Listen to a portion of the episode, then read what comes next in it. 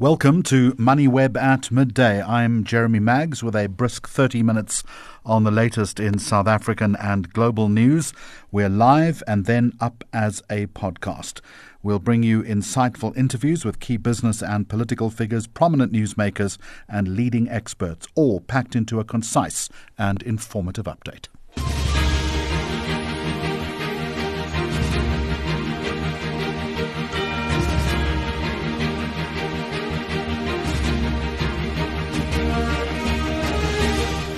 It's Friday, the 19th of January, coming up on the programme, Matric Results Day, but the real worry is the high dropout rate. We'll ask if the Education Minister has overstayed her welcome 15 years into the job. South Africa's deciduous fruit sector on the back foot because of Transnet port problems, and another high profile DA member quits the party.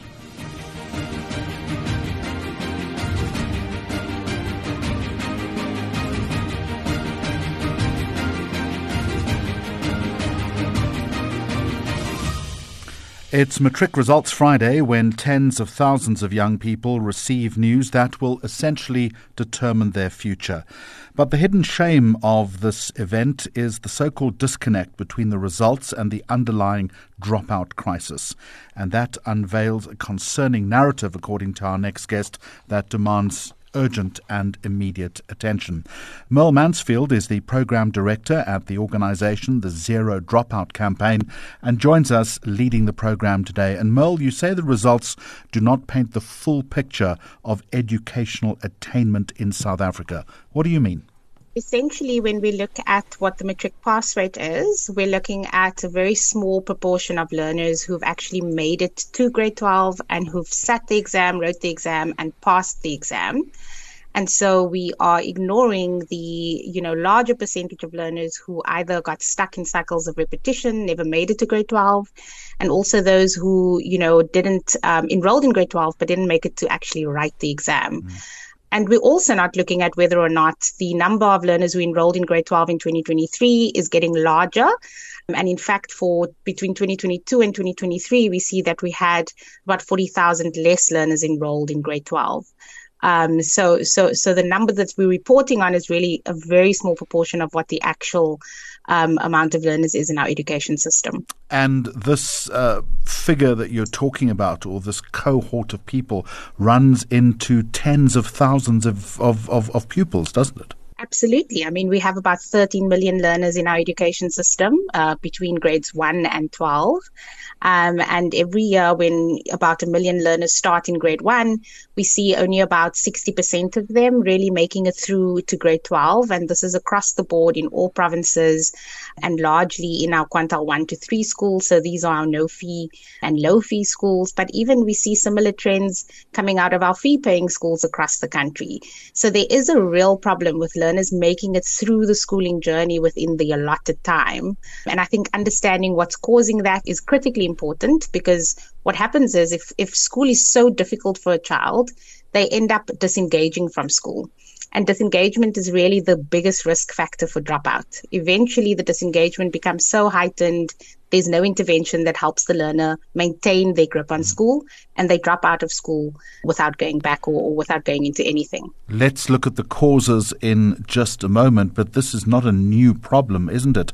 It uh, begs the question as to why we've been unable to get to grips with this and whether you think the Department of Education takes it seriously enough.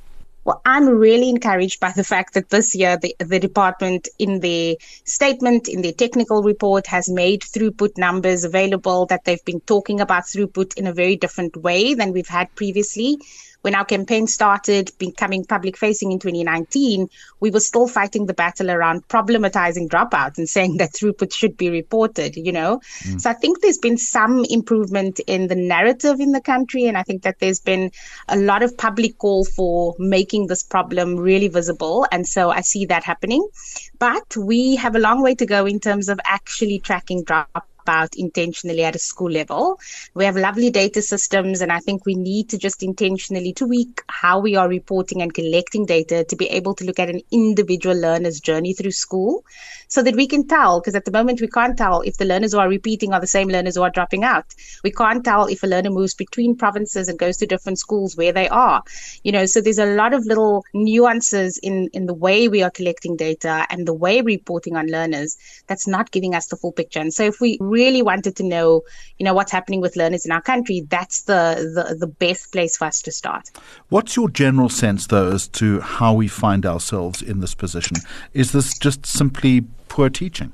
I think that it is a culmination of many factors. I think, in fact, we have some of the most dedicated teachers in our country. I've seen some teachers in very, very difficult circumstances in schools doing the best that they can under the conditions that they have. So I don't think that we should squarely place the blame on teachers. I also think that many of our young people have very difficult lives. They are in situations where they are food insecure, even sometimes, uh, you know, don't have homes that are uh, operationally okay for them to be able to learn in. So we have environments that are not really conducive for producing teaching and learning.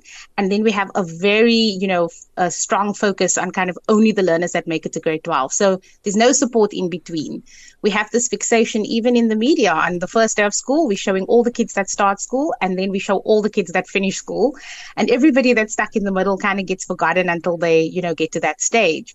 And so I think really shifting our focus to understanding how we are managing to get learners to grasp foundational literacy and numeracy, for example. How are our grade fours performing? When they go into intermediate phase, before they go into senior phase, what does that look like? Are learners getting to grasp the concepts that they're needing to grasp? What are the psychosocial issues we're dealing with? How are we, eh, you know, equipping our learners to make life choices around substance abuse, reproductive health? Because all of these things play into how they are engaging with school. And so I think the more uh, we can focus as a country on comprehensively educating children and not just pushing them, them through the system, the better we're going to see our results looking, the better we're going to be seeing attainment, and also the better we're going to be seeing young people who exit the schooling system ready to enter life. Merle Mansfield, thank you very much for joining us. MoneyWeb at midday for all your up to date stories. All right, let's stay with education now. And the Build One South Africa party is today calling for the removal of the education minister in the wake of the matric results announcements and has launched an online petition to that effect. BOSA leader Mmusi Maimane says that she has failed to deliver quality education that, in his words, is market relevant and globally competitive. Maimane is with us now. And first of all, uh, Mmusi Maimane, the minister says she has achieved a record high pass this year. You have a different view, though. Well, the proof of any successful education system is the ability for its youth to be able to funnel into the economy and find work. And furthermore, the percentage of young people who are able to further their studies at a tertiary institution. When you look at those numbers, you realize that two out of three of our young people are unemployed it is common cause that only 41% of even the results she announced yesterday reflect that it's only that percentage of young people who are able to qualify for university entrance. And she's maintained this rather bizarre 30% pass mark for subjects, which means that it gives her the option to continuously look at, make it seem as though more and more young people are passing. But in fact, the bar is now being lowered to the point that at 30%, you're deemed proficient for a subject. Mm. The reality in this country is that if you've got money, your education system is good. And if you don't, invariably you end up with fairly poor education. You talk about the need for delivering a market relevant education. What is that? We can all appreciate education for its intrinsic value. So we know it's good for kids to study and learn. But at this point in time, our education system is not linked to any economic purpose. So our kids, for argument's sake, don't have digital technical skills, so they end up not being employable. Furthermore, they end up not being competitive at an international market. If we look at countries that have moved up in economic and GDP numbers, one of the fundamental things that they do is they focus on the skilling of their young people. So if you look at Japan, South Korea, you'd quickly realize that many of them have skilled their young people to a point where those economies have grown. Our economy is struggling because our young people, equally so, are battling to get the right skills through the education system. So it has to be an education system that links them to market opportunities. So, what type of subjects are you talking about? So, effectively, we've got to uh, naturally emphasize STEM subjects. We've got to look at what we do around technical skills so that our young people are competent, so that we can produce more engineers, produce more young people who are able to work in our economy. And furthermore, how do we, in a what is now soon becoming a fifth industrial revolution, allow for our young people to be encoding and introducing those subjects more and more? When you look at the current matric results of young people, many of them qualify for what is equivalent of a bachelor's in arts degree. And I have no problem with arts degrees, but many of the subjects that are linked there are often not easily translatable to economic issues. I'm wondering, as I have this conversation with you, whether just going for the national minister isn't oversimplifying things. Uh, it's not just a curriculum issue, it's also about the problem with the quality of teachers. It's about the infrastructure under which many pupils have to work in. And often, many of the problems are also of a provincial nature. Um, are you not simply aiming your ire at the wrong person? No, I think that you know, when you compare education ministers globally, you can then realize that everything, everything starts with leadership. And at this point in time, Angie Motshekga accepted the jobs for cash report, which was tabled. That meant that the unions had captured the education sector effectively and were appointing principals. She did not act on that score. The same minister who has been there for 15 years has really presided over underfunding on infrastructure build, a delay when solutions were put before her about how do we in- integrate blended learning solutions, which allows for technology and real time teaching to be in place. She delayed that. And ultimately, even on issues like annual national assessments, so that we keep continuously improving the quality of teaching that takes place. It's been the same minister who's overseen that. So we, of course, recognize the fact that she's not only the only one accountable, but she's certainly the leader of the department.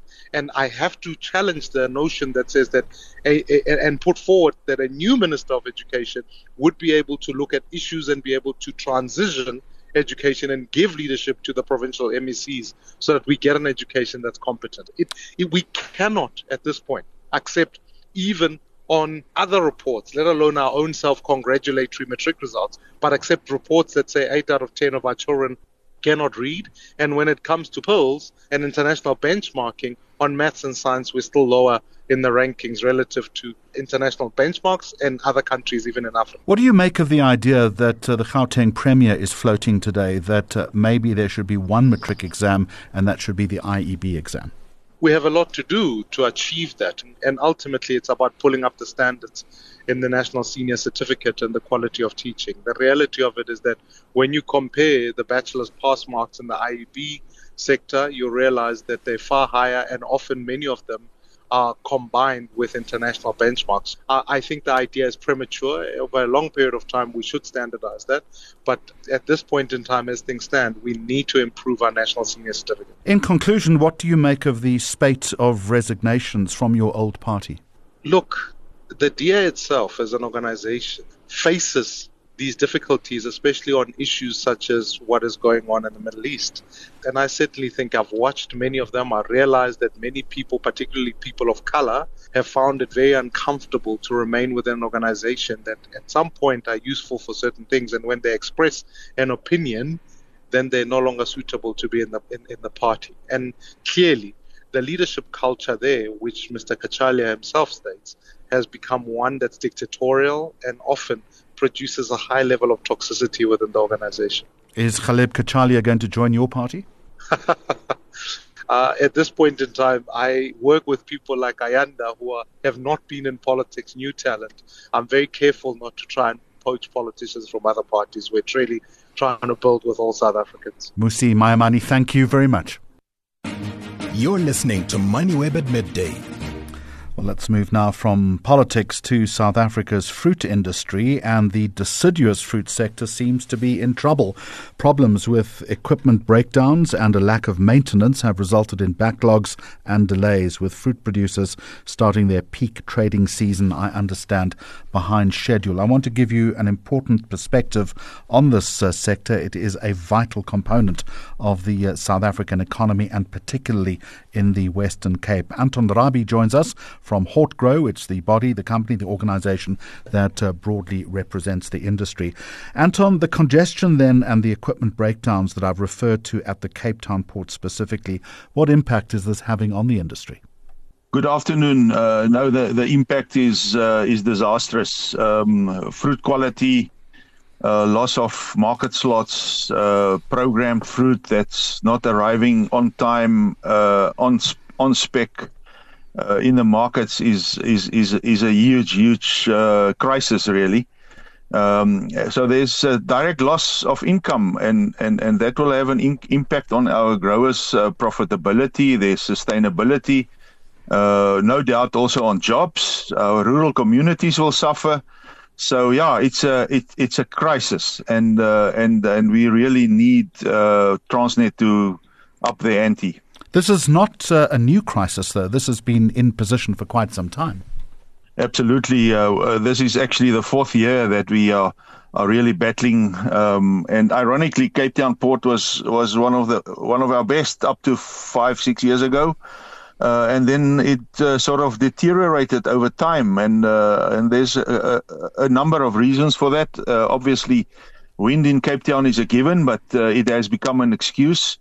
Uh, but uh, the equipment uh, failure, um, uh, breakdowns, uh, long lead times with with maintenance, getting getting equipment back on track, labor over the over the the festive period was a huge huge problem. So yeah, it's nothing new.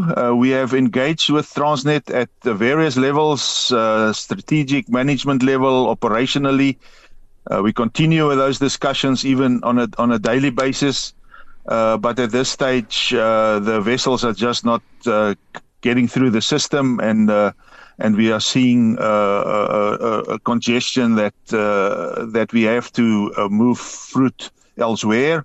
Um, and we are looking at, at different options. Eastern Cape, even Walvis Bay, is used by by some uh, so-called specialized reefer vessels to transship and move uh, fruit uh, to other ports. Uh, but this all is is is is uh, costing additional uh, expenses to to the industry, and that will obviously have have a direct impact. Let's go back to the, this wind issue that Transnet keeps bringing up. I, I, don't understand it. It's not as though it's just started blowing in Cape Town.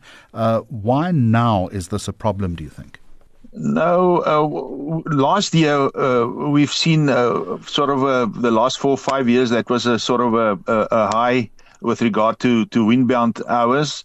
But uh, I mean, it's it's been a problem since Jan van Riebeeck arrived. Um, and uh, uh, and and it's it has become a sort of a soft uh, excuse. Uh, but uh, it's it's it, it needs to be managed. It can be managed. Uh, Cape Town Port is not the only port in the world that's got wind sort of challenges. Um, so yeah, I think it's just an inability and an inexperience probably. Um, and personally, I believe that that we need to get some international expertise in there uh, which have been offered, uh, but uh, that has been uh, up to now been declined. So uh, we are, are also opening that line of discussion again. It sounds as though you're not getting the answers that you need and the assistance that you require from Transnet. You sound very frustrated at this point. Yeah, I, I, I, I think I'm, I'm just sort of a, a, an example of many, many people that's, that's not only just frustrated, but, uh, but I mean, our, our, some of our growers are really close to panicking. Um, so uh, yeah, I, I, think the problem is uh, Transnet makes all sorts of promises, uh, but they, they don't stick to those promises. They don't even stick to their own self-imposed uh, deadlines. Um, for example, uh, there was some uh, of these rubber-tired gantries that's been brought in from LA. That's been some with some assistance from one of the shipping lines. Um, that has arrived uh, in the first week of December, and and uh, there's seven of them, and I think up to now only two of them have been sort of brought into into operations. Uh, and and the promise was that that would have been done by the end of December. So uh, it's uh, it's it's highly problematic, and uh, be- because of the of of the delays over Christmas and New Year, which uh, was also promised that it will not happen, that people will be uh, uh, on point and they will be on the job. Uh, it did not materialize, and now we sit with the consequences uh, with a peak season now for our stone fruits, table grapes. Um, and I cannot see how that is going to be caught up in the next two to three weeks. So we will have to make other plans to move product elsewhere. What are global customers saying? Yeah, well, we, we already see some of them uh, indicating that they're canceling programs. Uh, our our reputation as a as a, a reputable, uh, consistent supplier of high quality produce have taken a knock. Um, and we will have to uh, address that uh, in some some other way. Uh, the only only way that I, I can see is that there must be some some private operators in, in our terminals uh, that's the, the the global sort of uh, trend um, with uh, government owning uh, ports and and being the landlord. But I'm I'm afraid. Uh, the private uh, uh, operator, operators will be a, a, a, a much needed solution. It's a, a, very difficult, tricky, and complex situation. But has Hortgro at this point been able to quantify uh, in rand terms either what the losses are so far or what the potential losses could be if no restitution is uh, is is is agreed to? Yeah, it's it's fairly difficult to, to quantify the loss last year. We we calculated it was at least a billion a billion rand for our for for the fruit types that's uh, within Hortgro that which is apples, pears, and the various stone fruits. I believe that uh, the table grape guys uh, lost a, a, similar sort of uh, sort of amount. But what we are looking now is, is is we don't have much of a choice, but we need to look at some sort of a legal uh, recourse um, on a on a vessel by vessel basis. Um, uh, we uh, we've just seen a, a, a, shipment to the USA where where fruit will be 42 years old when the ship docks. Um, we we are uh, seeing a, another vessel now to Europe where, where the fruit will be between 40 and 50 days old when the vessel docks there. Uh, and, and it's fairly easy to quantify on a vessel to, by vessel basis. So, so that is starting to happen. Um, and then we are also looking at, at other re, uh, recourse uh, with regard to possible class action, which might be uh, somewhat tricky. But uh, I mean, we just cannot afford uh, a failing Transnet to put our whole country uh, at risk. Um, so uh, yeah, that's that's the type of things that we are looking at. Um, so we will we will continue to to quantify. Uh, we will continue to engage uh, with with Transnet on a daily basis. Um, ensure there's better communication with uh, with pack houses, cold stores, and the logistical service providers and uh, see how we can further assist with with equipment, uh, with mechanics, and, and, and, and so on, because we just have to get through this. We we, we don't have have much of a choice. Anton Rabie, thank you very much indeed from Hortgro. You're listening to MoneyWeb at midday. The Democratic Alliance has accepted the resignation of Ghaleb Cachalia as a Member of Parliament and of the party, and that's effective immediately. It comes just days after Khume Ramulifho announced that he'll be joining the uh, Rise Mzansi party. He was also a senior party member and spoke to us earlier. I want to talk now to Ongama Mtimka, who is a respected political commentator. And firstly, these uh, moves that we've seen, are they pre election musical chairs, do you think, or something deeper and perhaps more systemic? I think that it's a combination of two things. One, internal political differences whose consequences are augmented by the fact that we are now in an election period. So the differences over the Israel Palestine fallout, for example, are legitimate concerns. And uh, they, the optics about them, though, what is being said as part of the process of leaving the party, I think that's where the electioneering comes in. So Ghaleb Cachalia talks about, and I quote, a growing dysfunctional, undemocratic, and authoritarian tendency within the party. That's quite an indictment. It's also not the first time that we've heard that. Yes, but uh, two things again there. We know that recently there's been a fallout over the Israel Palestine matter. The DA finds itself on Israel Palestine in the same position that the ANC was in on Russia Ukraine. The party is uncomfortable about uh, uh, speaking on the matter lest it upsets its core constituencies. And as a result of that, there was a fallout. I think that story has to be stated that that's the reason. Now, what Ghaleb Cachalia is doing in uh, painting a broader picture and the many issues that he cites is doing the very same thing that he was criticizing Phumzile Van Damme of doing, of uh, once one fails to achieve their political objectives within the party, they leave and cites a whole lot of reasons beyond what the issue was that actually resulted in them making a decision to leave. It's very difficult for these big political parties that are essentially broad churches to speak cohesively about big global issues. This kind mm. of thing is always going to come back and haunt them, isn't it? It does.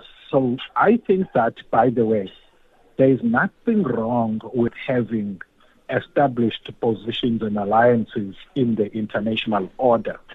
What is a challenge is to not have enough behavioral complexity to be able to recognize when a supporter is committing, when a supported country, in this case Israel, is committing atrocities, even at the same time that it's being supported. So the ANC, for example, when it was being criticized of its seemingly pro-Russia stance or refusal to condemn Russia, on the matter of ending the war, it took demonstrable steps to try and intervene in that conflict in order to show that it was not sticking its head in the sand.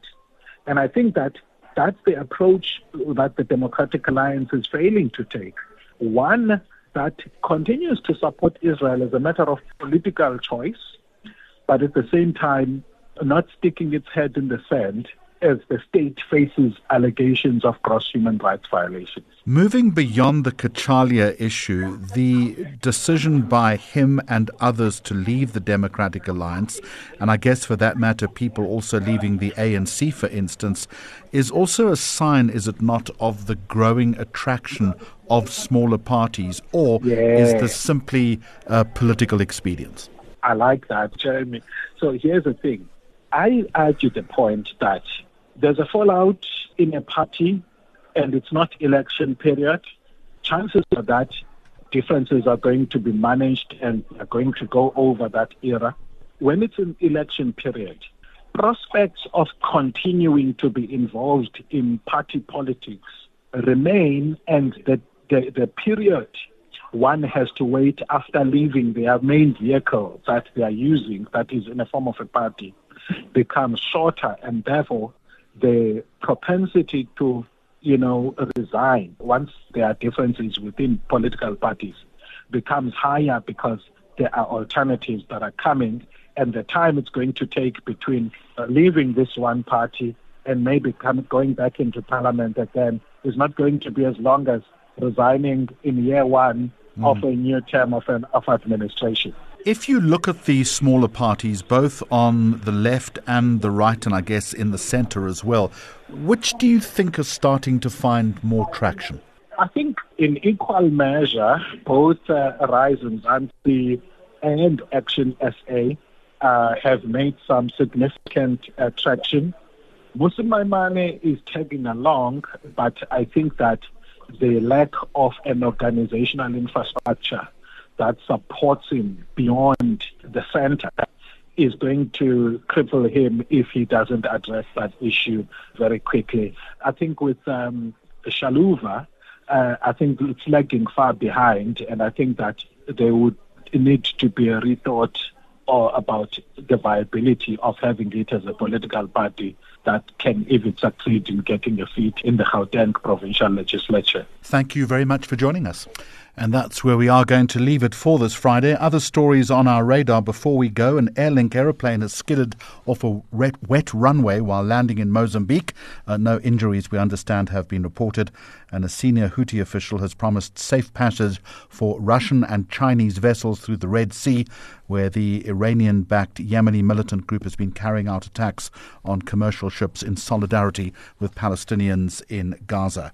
MoneyWeb at midday. We are live at noon weekdays. We're up as a podcast. Have a good weekend. Thank you for listening and goodbye.